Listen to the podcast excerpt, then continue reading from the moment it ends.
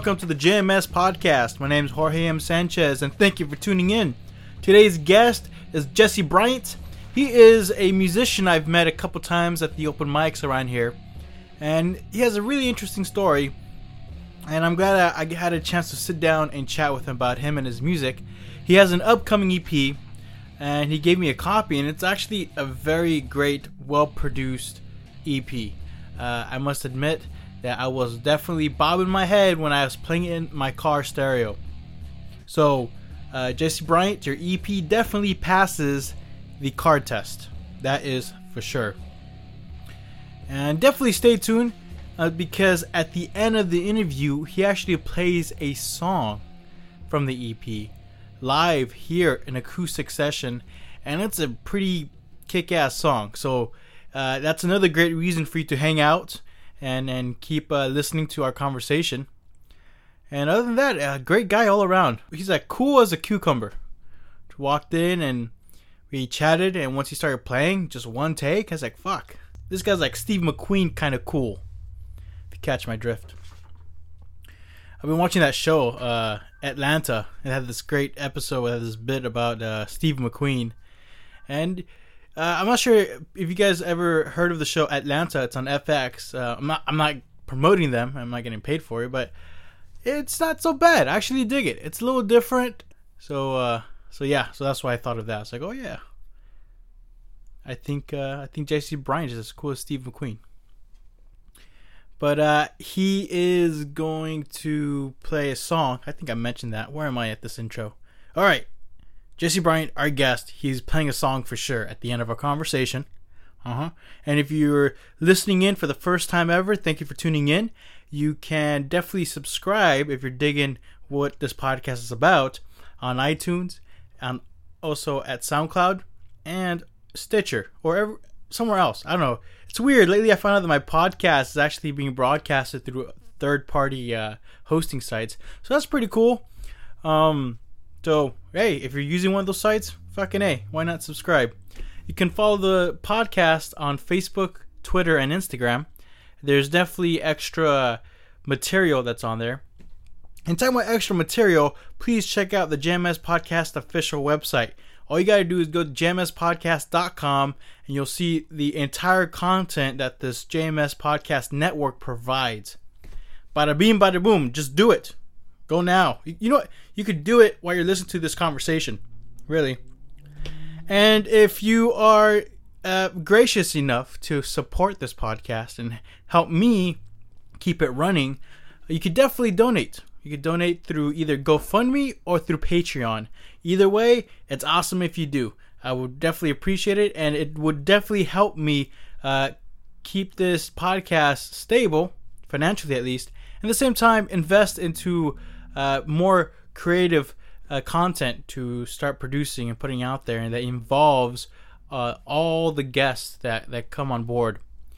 Um, I, I, have something cooking up right now for my poet guest, but as of right now, I mean, he, there's video content that shows uh, previous musical guests. You can also check out the uh, interviews I've done with the local restaurants, and I have a film crit- uh, film review segment as well. Jacob Wheels, the official JMS podcast film critic. So it's really nice, you know, where I can do just multiple things on this podcast. And right now I'm working on something else, another branch of it that helps um, highlight the poetic talent from my guests who come in who are poets. And I'm really excited about it. But hey, just like everything else, it takes money and time. And uh, by people who donate to this podcast, it definitely expedites the process. So thank you once again. Uh, and to, to those who have supported this podcast from the beginning, thank you for tuning in. All right. All right, let's get to a conversation with Jesse Bryant. But before you do, guess what? Although his EP is being re- released in a couple days, you guys are going to get a first hand look at one of the songs straight from the EP. That's right. Oh my god, right? This is like the third musician who lets me do this, which I'm I'm really surprised that they even let me do this, but it, it I'm super thankful that they do because it gives you guys an incentive to keep tuning in. You you'll get first round uh, listens to upcoming stuff, and it's all good stuff. And this song that I'm about to play from the EP is called Trouble for You. And I think it has that bluesy, dirty, southern sound that I'm really digging. So here it goes. Without much further ado, here is Trouble for You by Jesse Bryant.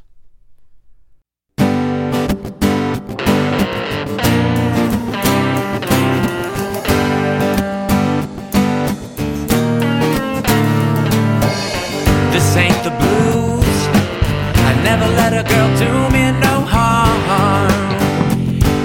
if I did, I wouldn't tell you. Baby, it's the truth. I never thought it'd get this far. Never get this far with you. Why do I go through this trouble for you? It's not so darling anymore. I know that I've been nothing but trouble for you. Tell me what's this trouble for anyway? 23 days it's been since I last spoke your name. That ain't true, but I believe it. We both said no one's gonna win this game said the first one to leave do I go through this trouble for you? It's not so darling anymore. I know that I've been nothing but trouble for you. Tell me what's this trouble for? I'm so drained, my mind's gone blank. I'm drinking just so I might feel it up. Can't sleep, so now you're driving over and you're sneaking in to pour yourself another.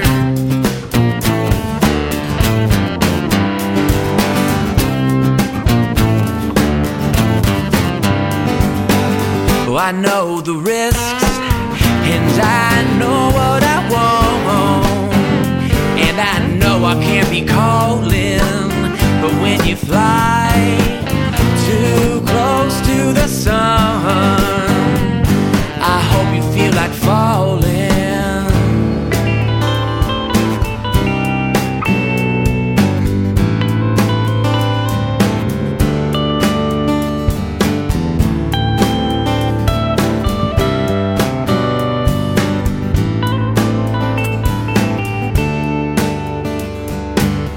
I know that I've been nothing but trouble for you, but you always came back for more.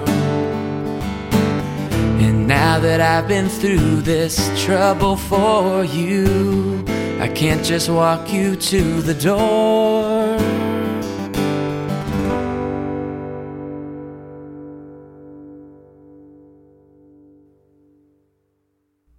I really like this new d- this design that they're having on CDs now, where it's uh, sleeves, like like no more with the with the plastic uh, cases. Yeah, It's all like paper sleeves. yeah. Um, well, whenever I was like figuring out um, what my CD case was gonna be, um, I could choose between making four panels there, you know, front, back, and inside of each, or it would have to be like twelve panels or something. Just whenever I was putting it all together, and that just seemed like the simplest way to to get the words on there and um, not waste a panel with having like what they call a digipack, the plastic thing on the inside. You know, you'll open up a CD case and there'll be a plastic thing on the right side that the CD pops into. Right. And the panel behind it, you have to design it, but then no one sees it half of the time. so like, I didn't want to waste my energy on designing a panel that no one's gonna look at. Yeah, man. And it's good for me because I, I I pack my car with CDs, and it's when I have these CDs, I could fit more CDs in my car Yeah, as opposed to with, with the plastic cases where I'm always struggling to fit them somewhere. And Yeah. like, it- it- when it comes to CDs in my car, it's all like um, it's like a hoarder's uh, uh deal yeah. where it's just, it's just there's piles of CDs in my back seat. And I don't know what it is about those, but don't they seem a little bit better for the environment than a plastic case? Oh, most definitely. It's it's definitely more recyclable. yeah. I guess. I mean, So if, if someone doesn't like it, they can at least they, don't, they, they could just shred it. Yeah. Yeah. And you know what? The first album I've seen, I bought and seen that was like this was one of the Black Keys album, Oh, really? and I was like, "Oh, that's pretty cool." hmm And ever since then, I've seen a couple. I'm not sure if they're the ones who were the trendsetters, but but Yeah, I don't know. for me, that was my first uh, uh, paper sleeve album. Yeah, I've seen um, a couple bands who who do that, and they seem like simple, but still like classy and stuff. Yeah. And with Jake Wickman, he had the, the plastic ones. Right? He wanted that classic Like the look. the jewel case. yeah. Yeah. the jewel case. Yeah, that's the proper word Yeah. for it. The only reason I know that is because I just went through the process. Yeah. And I'm really digging the the album art. Thank you. And you came up with it. Yeah, so I was just trying to figure out what it was gonna be, and I have a bunch of vinyls at my house, so I, I took all those records and I uh, put my favorite covers on the floor, and then as I was separating them, I was like, okay, I'm gonna put all the the good ones over on this stack, and I was taking it over to my coffee table, and I looked down and I just saw like I guess I was just in album thinking mode, album cover mode, and I saw the four glass squares of the coffee table, and I thought that it looked really cool, and I could um, probably put some props on there to make it a pretty cool album cover. And this is not your debut EP, is it? No, it is. It is. Yeah. It, wow. Uh, and uh, how long did it take you to record? Um, so we started working on it. We decided that we were gonna make an album. And, and this is you. Who, who you partnering up with? So uh, my friend Harry, who plays guitar on the album, he plays electric guitar on the album, and he and I have been um, playing music for a couple years, working with um, some other artists, and then um, specifically this this one um, young lady who went off to college, and so she went off to college, and he said, Jesse, me and what we call the Shades of Grey, who are, um, played drum and bass on this uh, album, Brian and Alex we are to have time on our hands. We want to start working on your album. And so we decided last, last October that we were to do it. And um, the first recording session was in December. The second and final recording session was in July. And um, we just tried to put out a song, like a demo of a song every month between um, October and I guess July this year. That's interesting. Um, that that this is your first EP because when I heard you perform, you already sounded and you play like a seasoned musician. Like you Yes. had you had that that tone. Like I was like, yeah, this guy has has it going on right now. Like I, I don't know who this guy was, but you you definitely have that that that, that bluesy sound Uh, to it. Thanks. Um, well, I've been playing open mics for about four years, and Wait, you you started playing open mics. uh, So how long were you playing music for? um, I well, I grew up playing piano, and then about um, twelve years ago, I picked up the guitar. Oh, okay. So I've been playing guitar for a long time, um, and I didn't start singing until a few years after I started playing guitar, and I didn't perform a lot for in front of people until um, actually I know it was 2012 because that was my New Year's resolution when I was living in Miami, which was find a place for you to go and play on a weekly basis. So that was my first uh, venture into open mics. What were you doing in Miami? I went to school there, Uh, to the University of Miami. University of Miami, What were you studying?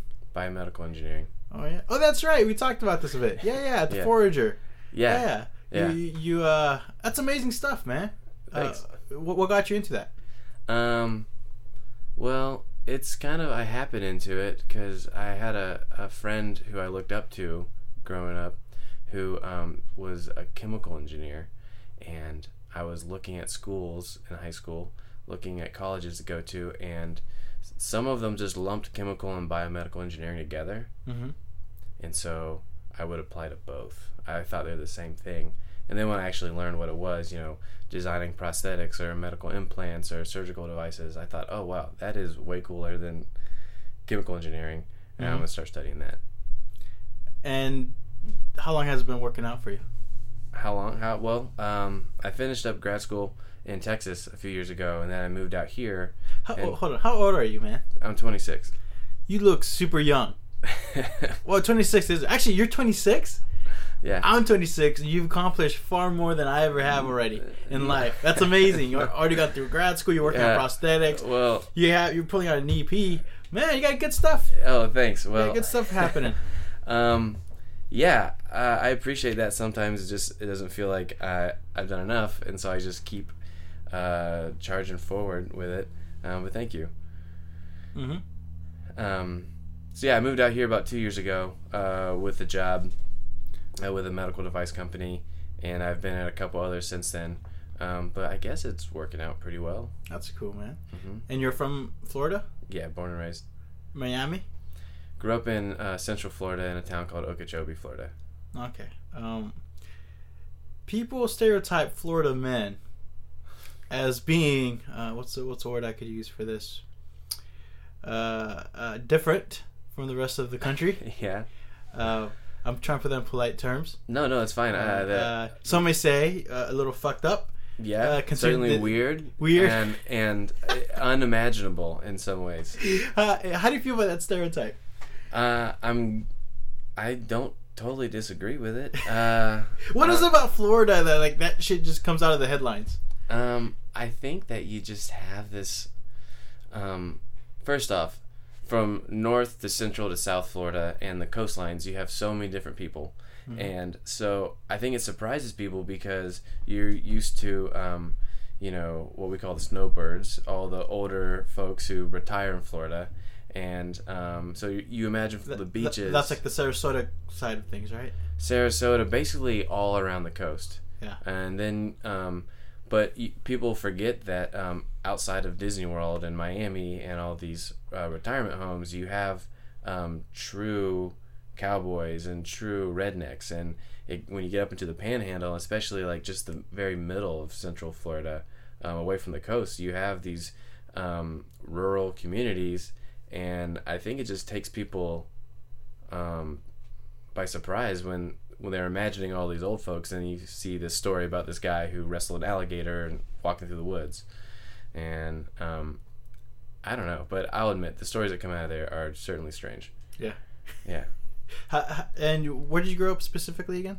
okeechobee florida Okeechobee. yeah if you look What, at what kind of town was that? um, it's a small town um, it had about uh, i think it has like 15000 in the city and 40000 total in the county Mm-hmm. Um, I, I like to tell people it has um, eight stoplights and ten Baptist churches, uh, just to give them an idea of. So it's a real small town, Yeah. religious, right? Yeah. Okay. And what did your parents do?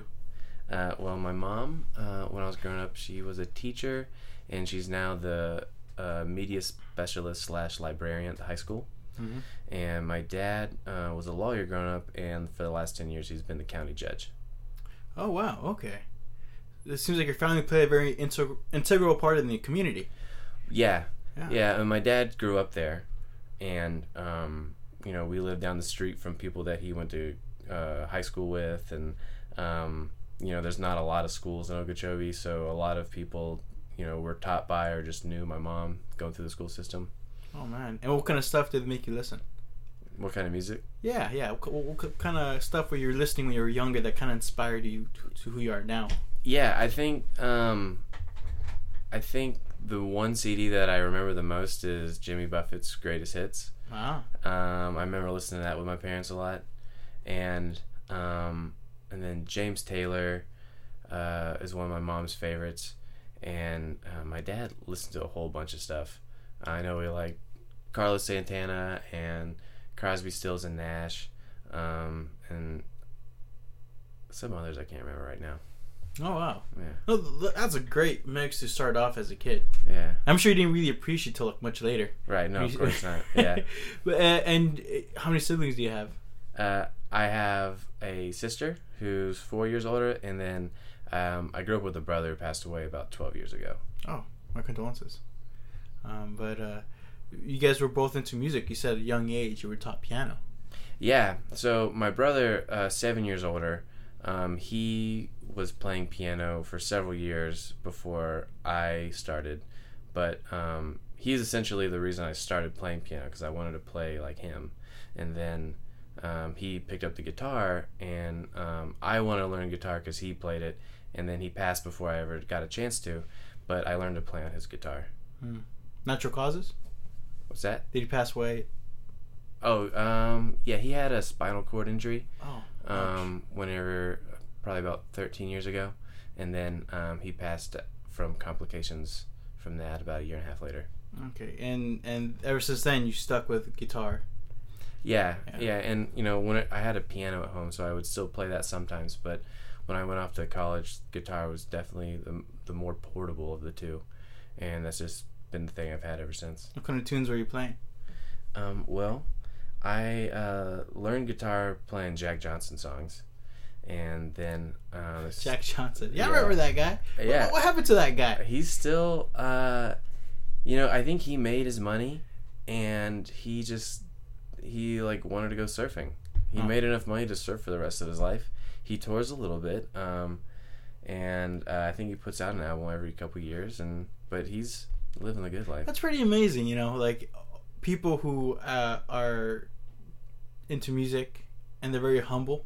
hmm Like I don't need to go on stadium tours. I don't need to be that celebrity. Yeah, Instead, like they just make enough money and it's purely for the music, and they just want to make a living off it. Yeah, well, and for him, I actually read an article recently that he wasn't sure if he could um, feel right about touring, knowing the because he's very into like saving the environment and and minimizing a carbon footprint. But he realized that you look at the trash that's left behind at concerts and the gas that you burn um, on tour buses and all the things that add up um, that are bad for the environment when you go on tours. He had this ethical dilemma where he wasn't sure if he could even continue to tour Yeah, and feel good about that's it. That's fascinating. Yeah, So how, how can the musician musician reduce his carbon footprint? yeah, yeah. And so I think since then they've like they've figured out a way for him to like still do a lot of good for the environment and tour at the same time. Oh man. What other tunes were you playing? I'm like interested in how you started because at what point did you go for that bluesy sound? Um, Because Jack Johnson, I like the guy, but he ain't the you know he's more of a pop kind of guy for me at least, Uh-huh. acoustic pop. yeah. Um, well, let's see.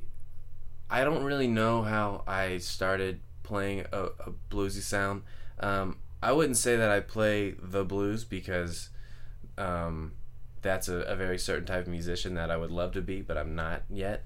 Um, but uh, so G Love and Special Sauce is a, a band that uh, has toured and played with Jack Johnson. So I got into them, and um, he has a style of music that he calls the hip hop blues, and so he has these very like rough bluesy rock sounds, and then he's also a very very good acoustic blues player, and I think that right there started getting me into just like some of the the bluesier undertones of music Mhm. and um, and then I really the first song that I wrote that was really bluesy is uh, "Always Have Someone." It's the first song on the album, and I don't know uh, how that happened. It just I started playing the guitar one day, and and that's what came out. so it's like a natural thing for you. Uh, in some ways, I'm I'm sure that it's been very influenced by the music that I listen to without me realizing it. Um, but uh, I don't I don't strive to play the blues. I don't strive to play anything. I just all of my music is what comes out. How, how would you best uh, define your music? Um, yeah, so that's a tough question. I and I should have an answer for it by now, but um, somewhere in the middle of country, folk, and blues and soul. Um, you know, my friend called it esoteric folk um, the other day, which I really liked. That's pretty cool. Yeah, um, somewhere in that in the middle of those genres. and, and all these songs like what's the culmination of these songs are these songs like you were in them years ago or are these recent written songs Um, so the first two I wrote years ago, and always have someone always have what's the story someone- behind that one So that one, um, so when I my last year in Miami, um, I was seeing a girl who told me she didn't want to see me anymore, and um, I was thinking, oh, think that's fine. Like I'll just, I'll just like text some other girl, and then I realized like I no, but I still wanted to be with this person. Like I could Right. go chase after other girls, but this is the person that I want to be with. and she just she's like no don't don't don't call me no more uh, she didn't have to say that. Once she said she didn't want to see me anymore, I just kind of let it be. ouch that's gotta hurt Well, it wasn't super serious. no no. Just college years. Yeah, yeah. okay, that's pretty cool. Trouble for you. What's uh, how long did you write that? So that one I wrote when I was in Texas, and that was uh, Whoa, what's the story there?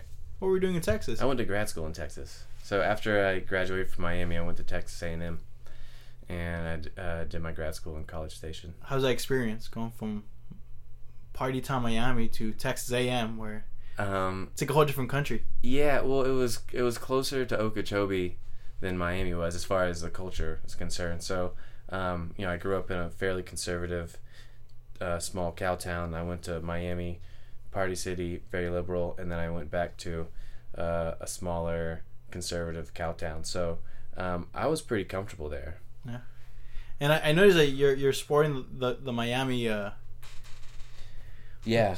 Well, today's a very important day because this the is Hurricanes. we play Florida State University today. Yeah. And so that's a huge rivalry. But did you did you support that way when you were in Texas A&M? Oh, abs- absolutely. Absolutely. How much shit did you get for it? No, no shit. It was Really? they, they weren't rivals, you know, and and um, I definitely rooted for Texas A&M whenever they played, and I root for Miami whenever they played, and uh, the two never played each other. Mm. Okay. And how was your experience in, in Texas for the most part? It was great. Yeah, it was great.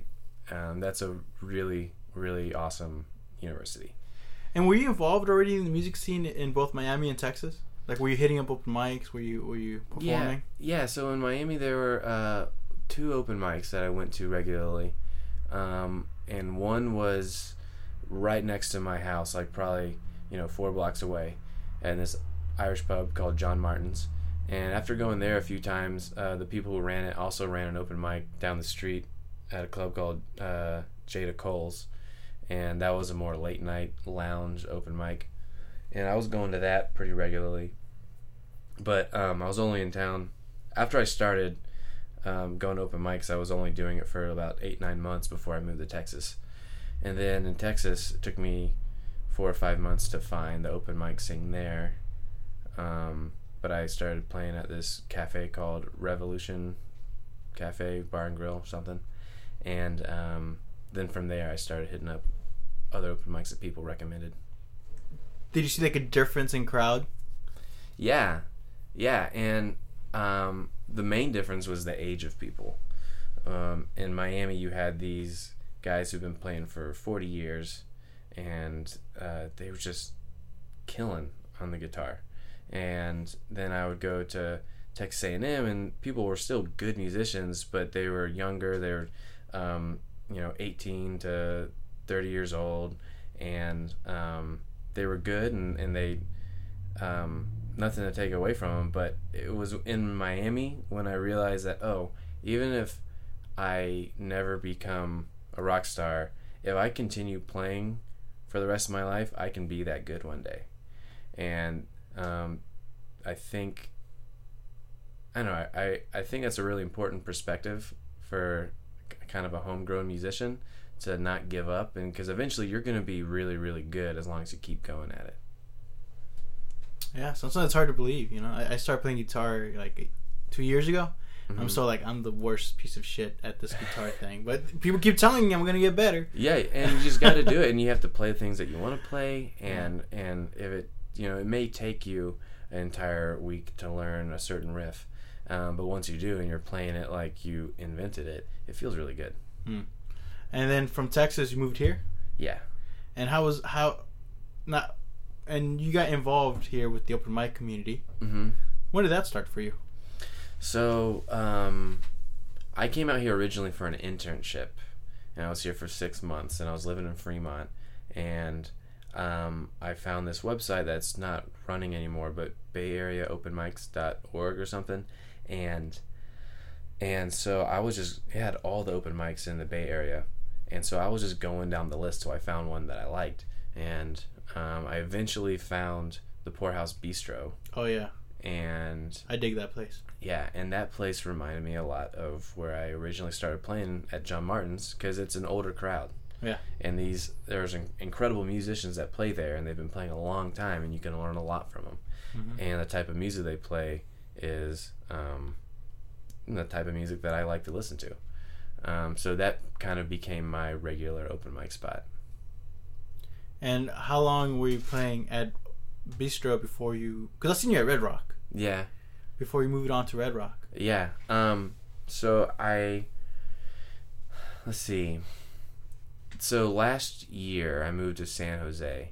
I was living in Oakland, and last year I I moved to San Jose, and I was really excited because I thought I'd go to the poorhouse, and I went there a few times after I moved there. I moved to San Jose, and um, it was just a lot different than it used to be. Oh, that's interesting. Why do you think that is? I'm I'm pretty sure I know what it is. There was a uh, a guitar player and performer there who used to open the mic, and he ended up moving to Buffalo. He's actually on this album. He's an incredible lap slide guitar player, and um, he and I, whenever I'd go up there, I'd always ask him to sit in with me because he's just phenomenal. He's a wizard on the lap slide, and uh, I'm really happy that he took the chance to get on this album. He's on Don't Ask Me for Proof. His name's David Ebersol. Mhm. And anyway, about last year, about summertime last year, he moved to Buffalo, and um, I think his presence at the at Poorhouse is certainly missed. Hmm. Yeah, it's, it's interesting how someone can set the tone for an open mic. yeah. Yeah. Okay. And then you moved on to other open mics around the area. hmm And then, and then, how was your experience here in the music scene in the South Bay compared to Texas and Miami? It's good. Um, I think that there's certainly a lot more people who are trying to make a go of music in this scene than I saw in um, Texas. In Miami, since it was all older folks, they already had established careers doing something or they were retired. So, you know, music was still just a hobby. But um, at Texas A&M, um, there were a few kids who were trying to make uh, music their career, but for the most part, it's just um, hobbyists, I guess. Um, but here, there's certainly a lot more people who are who are trying to establish themselves as a professional musician. Ah, that's interesting. hmm Especially in Mountain View, I feel there's a huge, a good group of musicians in Mountain View. Every, every time I go downtown on the weekend, hmm they're outside. I was like, this is fucking amazing. Like these people that are playing outside. Yeah, and no, and they're great musicians, and um, there's I'm not taking anything away from them trying to make it. and I think that that's certainly a a good thing to go for. I just noticed that there's more of them. Mm. Maybe in general, people are more serious about music. These Mm. open mics. How serious do you think you are about music? Well, I'm serious enough that I know that at, at the very least I want to be a six year old guy shredding it up at an open mic for a college kid. You know. Yeah. Um, you know? Is, is that the dream right there? that if that's the dream, that's still like a very That's, that's a dream. pretty good dream. Yeah. You know. Um, but for me, I just want to, I want to be able to write music and connect with the people who enjoy the music I write. And I don't know where that will settle in terms of success, Mhm. but um, if I can find that connection with people, find people who want to continue to hear my music, and I can continue to give them music, um, I'll be happy. Okay. And, and so, how, how do your family take it that you, you're into music? Like, are they supportive for the most part? Oh yeah, absolutely. Um, they totally support it. Um, you know, my parents are the ones who paid for um, piano lessons growing up. Do they play music themselves? No, Oh, Okay. well, my dad played the trombone, and he That's has a cool. trombone that he'll pick up every once in a while. I think What, what kind of music would he play? I don't know marching band stuff. Marching band. That's what he played in high school. N- none of the New Orleans uh, brass band kind of stuff. Uh, well, he doesn't. He doesn't play a whole lot. I don't. Um, he would probably like that. I think he um, he sat in with uh, a trombone player uh, at like a cigar party. They were playing domino. Oh. And and he pulled my fat, dad over to the fat side. Domino. Uh no, what's that? I don't know. This is really bad. I don't know who writes that song. No, not not Fat Domino. Um, uh, the song Domino. Domino. Whoa, Domino. You know that song? Oh. Maybe keep singing. Maybe. Well, it has the trombone part that goes dump. Da da da da da da da oh, remember. okay. Yeah. Okay, yeah, yeah. So it kind of a funky uh, song, Yeah. right? yeah. Yeah. Um, I think uh, I want to say Van Morrison does it. Hmm. Um, probably gonna make a lot of people mad that I don't. off the top of my head know do sings that. But um, you know, anyway, Van Morrison, man. Yeah. Fucking a that guy. I'm not sure if you if you're into Van Morrison. I, I uh, sometimes I'll put on Van Morrison Pandora, but I haven't done a lot of uh, like searching into Van Morrison. What, what kind of other singers are are you into? Um, well, uh, for the most part of college, I was super into Dave Matthews Band, and since then, uh, I found some smaller acts uh, that I really like. Uh, I really like the Band of Heathens. There's this band from Austin, Texas, um, that have just a really um, eclectic sound. They have you know some gospel, some blues, and rock and country mixed into them, and um, there's this band that I just discovered recently called Sister Sparrow and the Dirty Birds, Mm-hmm. and they've got that New Orleans uh, horn sound that I really really like too. That's awesome, dude. Let's talk a little bit about instruments. What was the first guitar that, that you played on? Uh, that would be a Washburn Dreadnought. Mm. hmm Was that an acoustic or was that an electric? That was an acoustic. acoustic. hmm How, how uh, what kind of gauge did you learn on? Um, I think it was like the heavy stuff. Yeah. because that's what my bro- so was my brother's guitar, and so that's the um, I learned on his guitar, and yeah, it was heavy gauge strings, and I just thought that that's what I was supposed to learn on, and when I was learning, You got to punish your, your fingers, huh? it was I couldn't I could only play every other day. Yeah. Whenever I was learning on that, it was it was brutal. Yeah, I thought the same way when I was learning. I was like, I thought I was supposed to have steel, uh, heavy gauge strings. Yeah. They're like, dude, what's wrong with you? You just starting out. Like, Yeah. you could have hurt your fingers. I like, I thought that's how you always did it. Uh, yeah, and I thought it's like I'm not gonna be a wuss and get the light stuff. I'm gonna I'm gonna play the heavy gauge on here. yeah, They're like, well, I didn't know that nylon strings were a thing. Yeah, yeah, and, did you start with the pick? I did. Yeah, Yeah, yeah. I fucked up there too because I, I did not start with the pick. I, No. it was just full I, I started with a pick, and then yeah. uh, you know I'll play some finger picking songs these days, and you know if I go a long time without finger picking, you know the same calluses that I now have permanently on my fingers on my left hand, I get these like horrible blisters on my right hand Mm. that don't ever quite turn to calluses because I don't finger pick enough. Oh man, finger picking that's tough. This morning I was practicing and. Do, do, do you have like, like an exercise for that to work it out, or do you just repetition? Um, well, I don't do any practicing with finger picking other than playing songs that are finger picking. Mm. And um, I learned early on that a finger picking pattern for a song usually carries on throughout the whole song. So the patterns I know are very specific to certain songs. And I can, you know, if you can play it for five seconds, you can play it for three minutes. What's another notion that's interesting in, music playing is, is stamina.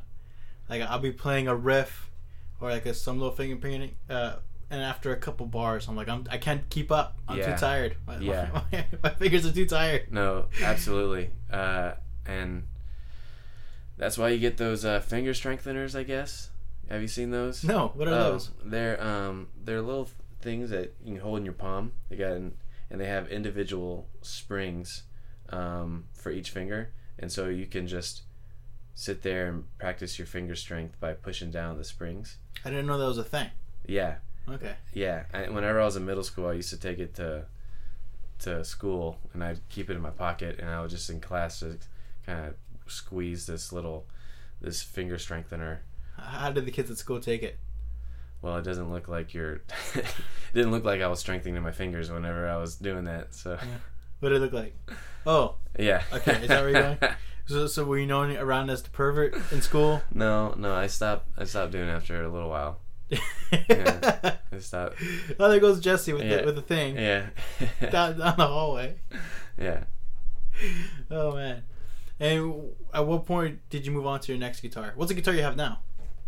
Uh, I have two guitars now. Um, I have a Takamine acoustic electric that I got um, in 2006. Mhm. And I played that for 10 years until just this last March when I bought a Merida. How's that brand been working out for you? I really like it. It's Yeah. a it's a lesser known brand, but they make beautiful guitars, and um, yeah, it's it's very easy to play. Yeah, it, it's funny. Like really, when you go out and get guitars, and this is something I, I'm recently found, like dis- discovering now that I'm buying my own stuff, my Uh-huh. own guitars, is like it's not like all guitars are the same. Like you really gotta mess around with them, and you really gotta see how they feel. And a lot of times you have to go upon that feeling.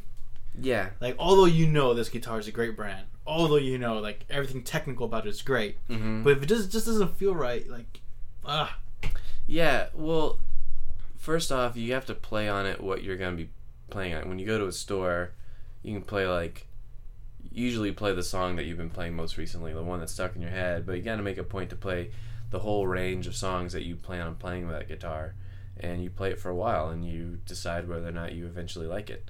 Um, but a couple other things, uh, you got to look at the type of wood that's made of, especially if you're going to start really investing in guitars because certain types of wood last longer than others. Some of them start to they'll they'll chip easily or the neck will start to warp. And so whenever I was looking into my newest guitar, I definitely did a little bit of research on what exactly do I want to listen to and, and look for in a guitar.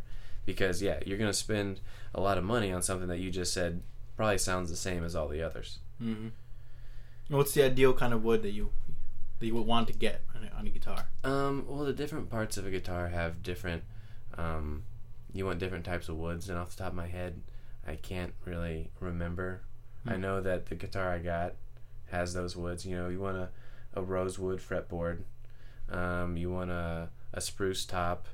Um, you probably want mahogany um, sidings and or mahogany back or or like a strong wood for the neck, stuff like that. That lets you know that each part of the guitar is made with like the ideal material. Oh wow, I, I didn't even know that. I didn't Oh, know it either, but I decided if I'm gonna spend a lot of money on guitar, I'm gonna make sure that I'm getting a good one. Songwriting. How do you approach songwriting? I uh, well, I just try to capture any idea that I have first off, whether it's a riff or a lyric or a melody.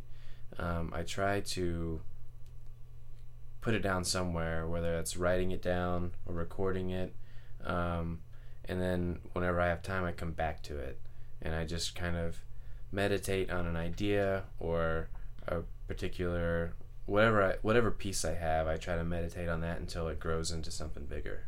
Hmm. Um, a lot of times, I will have um, musically. I just play around until I find something that I like, um, and it all fits together. But for lyrics, I try to have a, a like a goal for the song or like a, a, a main topic of the song, and I just concentrate on that until I find an angle on it that I really like, and then I usually write a bunch of words and then scratch out a bunch of words until something sticks. Do you feel like uh, when you you changed as a songwriter over time? Yeah, I think my biggest change is that I can finish songs now. What do you mean by that? Well, I used to.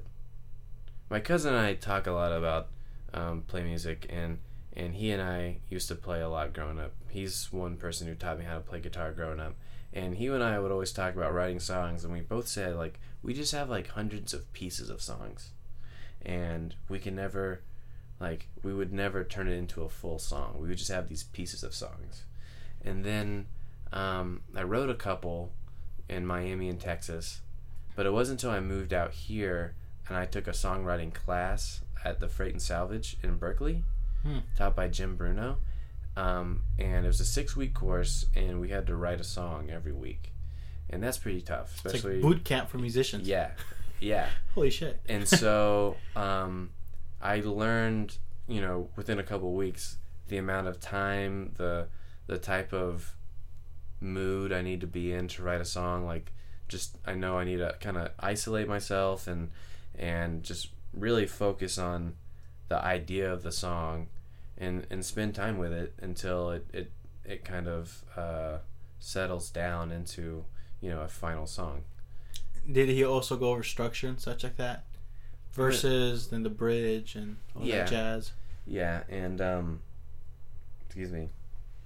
Um, a lot of the songwriters I found in the Bay have very specific specific ideas on what a chorus is supposed to do and what uh, a verse is supposed to do and what the bridge is supposed to do, and um, I do find myself like straying too far away from those particular definitions and, and roles, but um, I think sometimes they're a little bit too exact Yeah. in songwriting.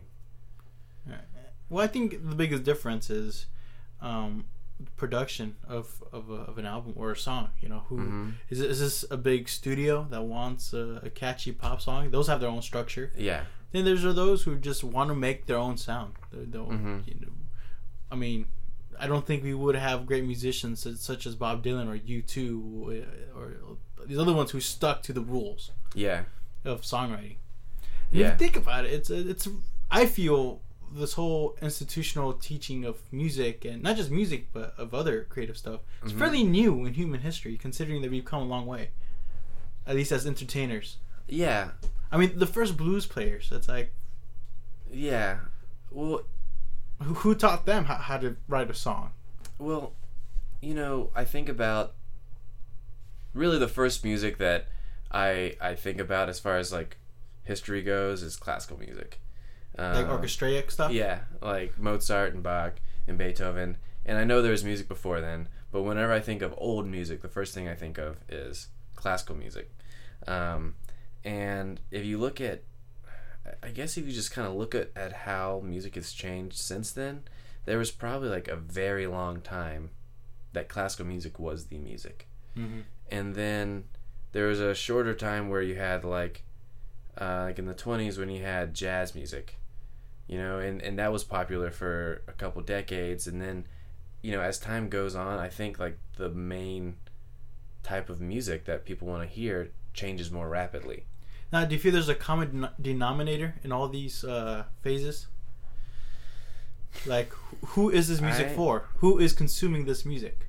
I, you know, it's really tough because I, you know, you had uh, benefactors and people who were paying for the musicians to live and write music when Mozart and Beethoven were were composing. such a great system huh Yeah, yeah, and then um, you know, in the jazz clubs, you had basically the people who came to dance and see Duke Ellington were the people who paid for it, right? So that was that context. That was basically you performed at a club, and that was your living.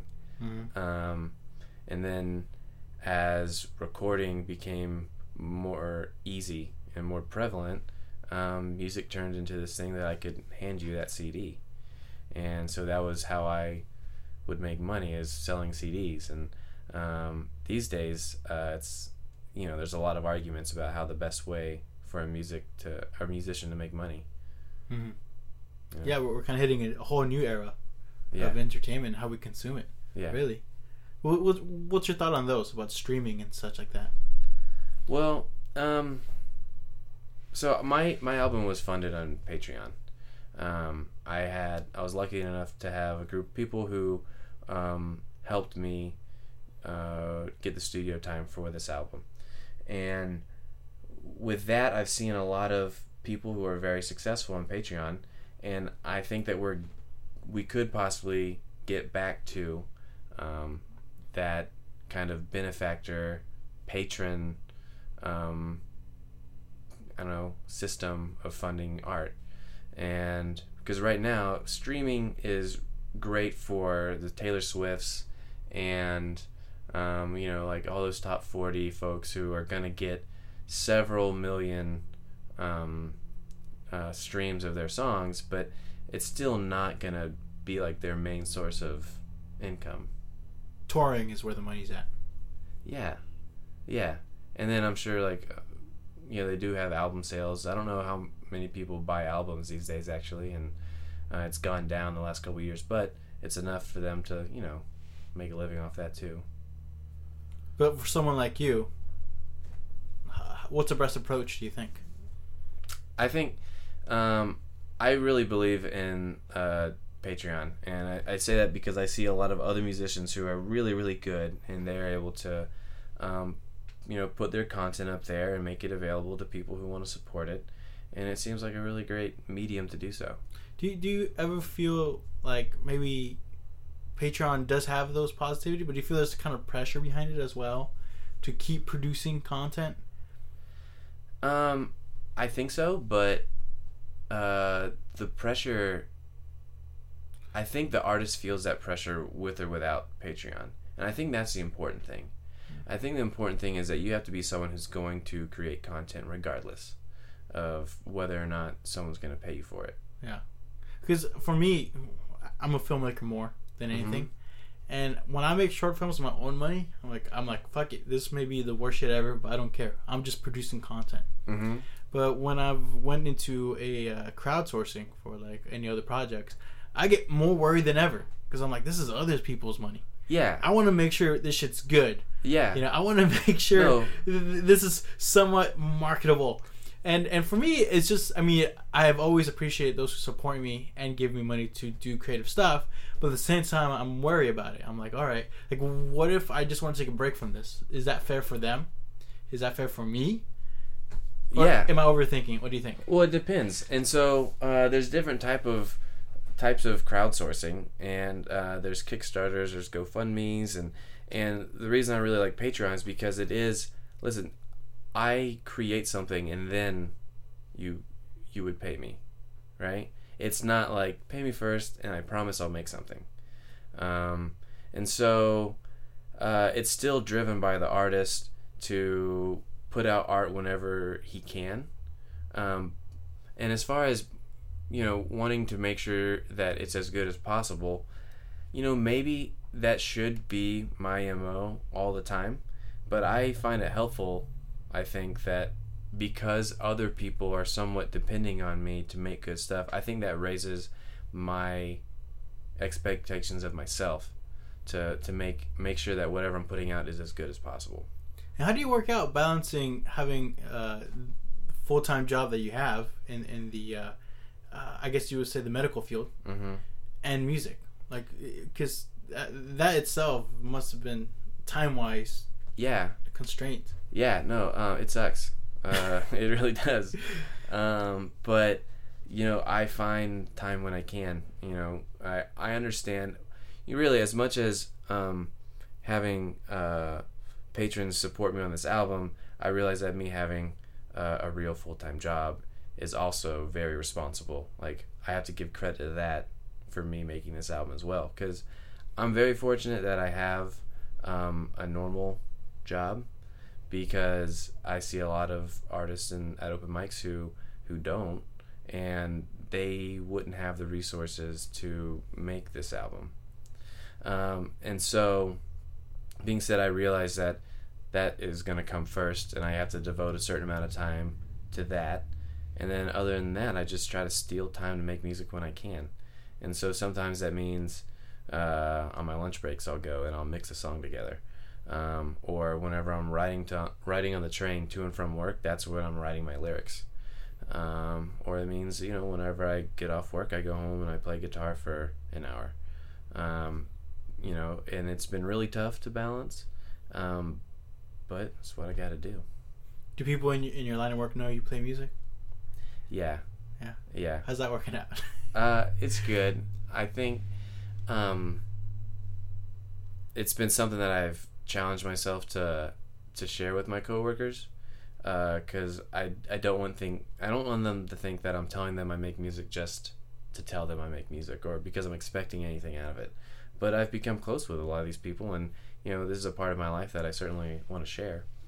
Um, and so there's some folks that I'm closer with at work that whenever like my album came out, I gave them a copy. And um, there's actually a moment at work where uh, things were rough for a coworker, and I went into her office, and it was a day that I had released something on Patreon, and I knew that's important to just like steal a couple minutes at work, not thinking about work, you know. So I went into her office, and I just said, "Hey, like."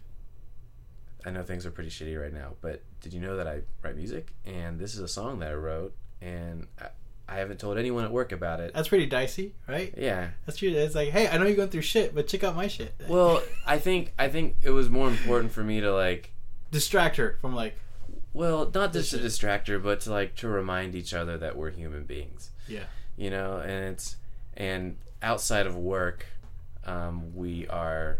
There's a lot of things going on outside of work, and I didn't say, "Hey, be a patron." I said, "I said, hey, this is a song that I released this morning, Uh-huh. and I just think that you should take a few minutes and not think about work, and this will be a secret between you and me." And she ended up really, really appreciating that.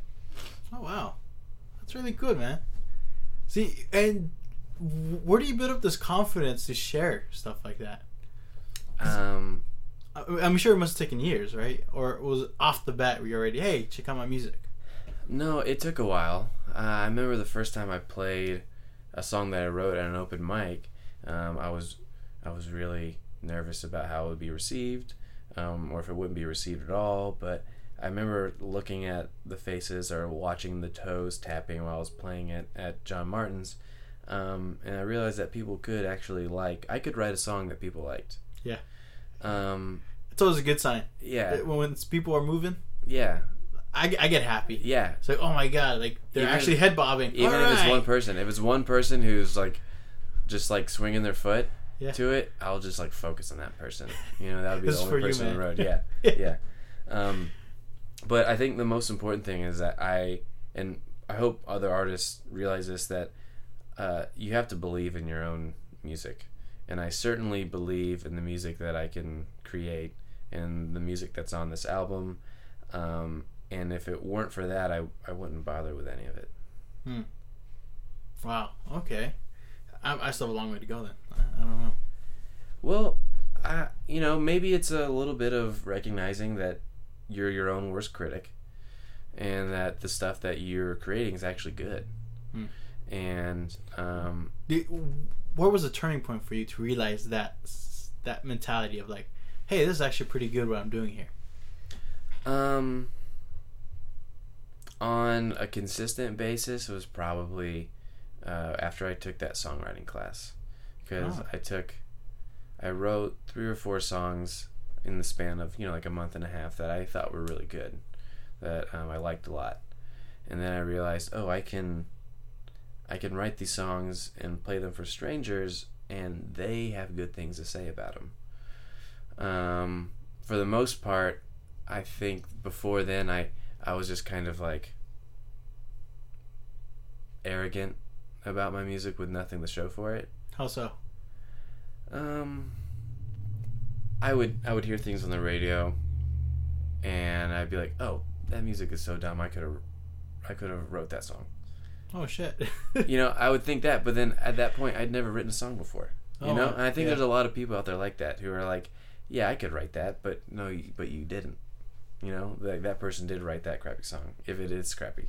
right Um, and so once I kind of started putting myself out there, I realized that uh, it is it does take a lot to put your music out there, and then um, I have a new respect for songwriters in general. Um, that I don't get those feelings like, oh, I could have written that song. Um,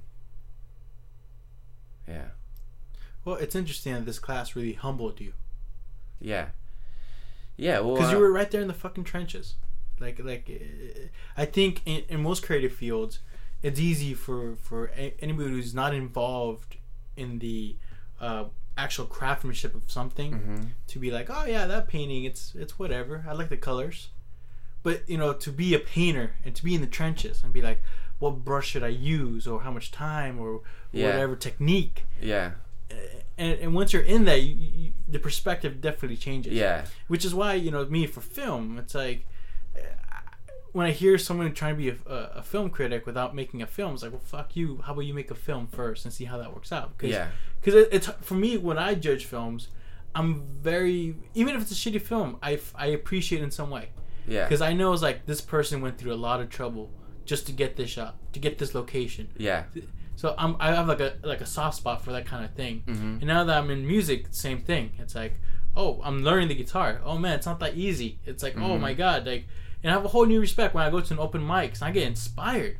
You know, like people Yeah. like you and others who are like, Well, thanks. these people live around here, and it's like they're doing great stuff. And and, and like I said, you really to really appreciate something, you really got to get down and dirty and get in the trenches of things. Yeah, yeah. Certainly, after I started writing more songs, um, I I gained a new respect for songwriters of any genre, um, and I think it was because I I always thought that well, if I just spent time writing a song, I could write a good song, and so I've had times where I sit there and I write for like days, and I don't have anything good to show for it. Like I'll spend a lot of time on something and that I end up not liking it, and I scrap it.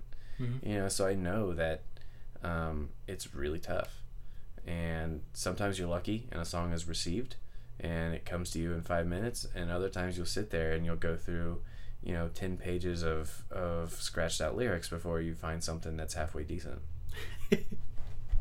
yeah, That's how it goes. I've had a lot of those moments where you're like, you're like you spend a song like for like a month, and you're like, Yeah. damn it, it's not going nowhere. When I think I have like, sometimes I think I have like really great ideas for songs, like concepts that would be a great song, and I just try to put it together with this bigger idea in mind, and it just never works out. Hmm. Yeah. Well, well, you said something before where you, you and your cousin, you're like, oh, we made great portions of songs, Mm-hmm. great, you know, little snippets, but never a full song. I think I could relate to that on a screenwriting level, Mhm. where I have such great ideas for scenes, specific scenes, Yeah. but maybe not for an entire movie. Yeah. And that's something I had to learn, uh, sometimes the hard way, of like, sometimes your idea sucks, but does not mean you should get rid of the idea. Right. It just means you should trying to find a way to utilize it differently. Mm-hmm. You know, put a different function to it. Mm-hmm. And I'm sure that's related to music as well. It's like, well, well maybe this riff doesn't work for this song. Maybe there's another song that I'm working on, Yeah. possibly. Yeah, I always think about uh, this interview with Death Cab for Cutie, and they were talking about recording this album, and they said, "Well, this song has a really great kick drum. You like the drummer? That was a great kick drum on the song, but does this song really need a kick drum?"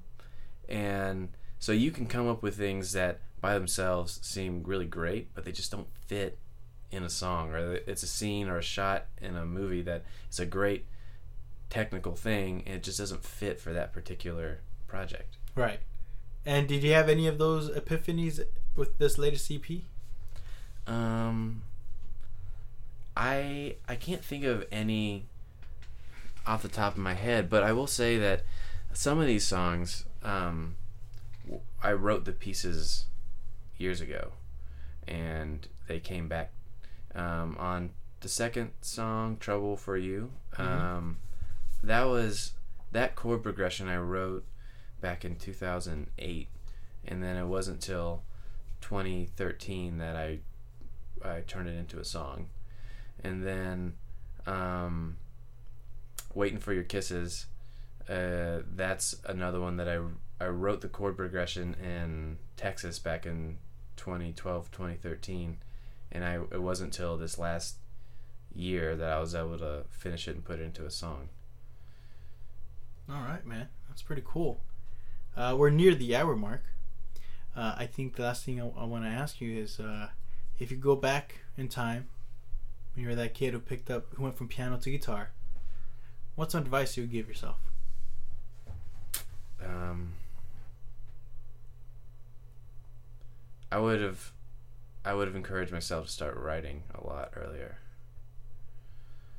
Um, just if I could have somehow given myself a homework assignment like I had in that songwriting class and said basically Jesse in a month you need to have three songs written um, and I had done that in high school um, who knows how many songs I would have written by now So just keep writing. just keep writing Fascinating. And where can people check out uh, your EP? Well, um, it will be released on CD Baby on October 11th, and maybe that day and short or shortly after, it'll be available on all digital retailers, uh, iTunes, Amazon, Spotify for streaming. And um, if you want to kind of check out some behind the scenes stuff, you can find my Patreon page at www.jessebryantmusic.com. You're like so serious, man. It's like you, you got you got such like I don't know how, how do you take in this thing once you recorded an EP and you're and you're- and you're gonna release it? Like, how, what's going through your mind right now? Um, well, I don't know. I just I, I just want as many people to hear as possible. Huh. Um, I feel like that's a pretty common thing to say, but um, I think that you know I am really proud of the songs on here, um, and there are moments on the CD that um, like musical moments that I think can hang with the the best of best of them. You know, like uh, the last minute of this CD, I'm not even playing. It's just uh, my friend Chris on piano and um, Alex on bass, and this guitar player named John Farrell that we got in got to play with us, and he, um, I could listen to that last minute. So it's Forever. like it's an instrumental track. Well, yeah, it, no, it's not an instrumental track. It just has a really long outro. But I, I think that I'm, I'm really proud of this CD, and um, I hope that people give it a listen and and um, see what they think. you seem so calm and collective. You're, you're, are, are, you always this calm and collective? I, I've been told that um I keep my cool, but uh, you know I am kind of nervous about how it'll be received. But I, like I said, I believe in my music. I'm very proud of it. I've put a lot of work into it, Mhm. and I think that anybody who has put in the time and the practice and the energy into something like this should be comfortable with how people are going to receive it. Uh, how, uh, I think in the beginning I asked you how long did you record this? Did it take a month or a couple months? Uh, well, it took me a year to put it all together. Really, to, to go in the recording studio and mixing and all that? Oh, the actual. So I was writing. I started writing um, some of the songs last October. Started getting the idea for the album, but the actual production of it, um, we had um, six hours in December, six hours in July, and then between cleanup, mixing and mastering, another um, six to seven hours. Um, so you know, total of almost 20 hours of studio time to go into this half hour CD. Hmm. What studio did you go to? Tone Freak Studios in San Jose, and uh, it's run by Don and Steve Glaze. I don't know. I think I don't know Don's last name, but Is that, is that the one on Stevens Creek? no, it's on um, Martha. It's just south of downtown oh yeah, San Jose. it, it's by the Citadel. it's uh, So somebody mentioned to me that th- th- there's a a little uh, studio recording place. yeah. There's a couple people I've run into that have recorded there. It's funny. It's um, it's right next to a, a Brazilian Jiu Jitsu dojo. hmm and or whatever the gyms are called. It's literally down the hall from it. So you go up the stairs of this warehouse and you can turn right, go to the BJJ studio, turn left to go down the hallway to the studio. And as you're walking down the studio, the hallway to the studio, you're just hearing people get slammed Yeah. onto the ground. Did, did, Uh, did any of that sound get on the on the EP? I wish that would have been a cool, a cool like, Easter egg in it, but some of the background. Uh, uh. no, I mean it is a, a good studio, and they they uh, have soundproof walls and stuff, so they're professionals. All right, awesome, man. And you're gonna lead us out with the song, right? Yeah, yeah. What- What's the, what song you playing for us? uh, this one's called Renaissance Man. Renaissance Man. Yeah. What's uh what's the story behind this one?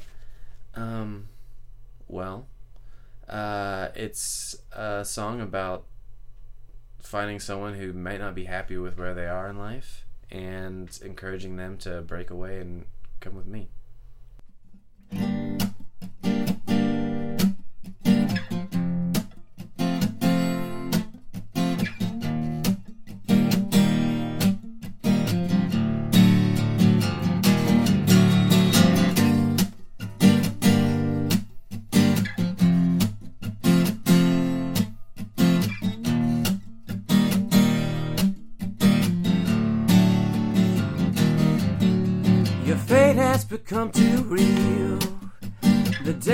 Been too kind. And you can't find a deal. You ain't already signed. But I could be your brand new start and save you misery. If trouble's tugging at your heart, keep your wild eyes on me. If there ain't no heart in your home,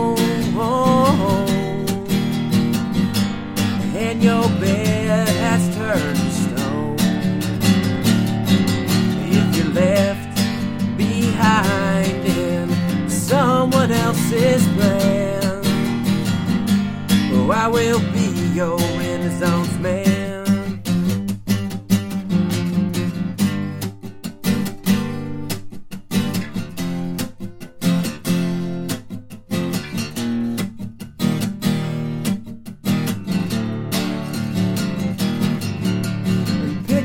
Down the hall and paint everybody's dreams.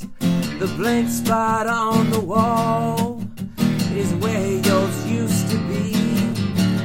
But I could be your grand design if you hold me like your shield and sword for you to battle time, and I would never yield if there ain't no heart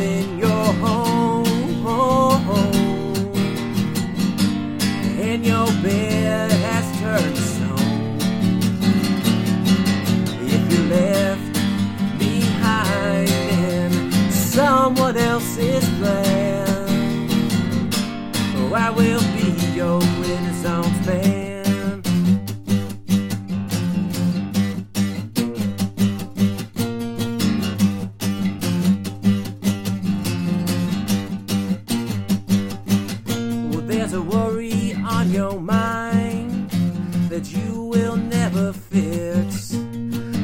In your touch and the winter on your kiss.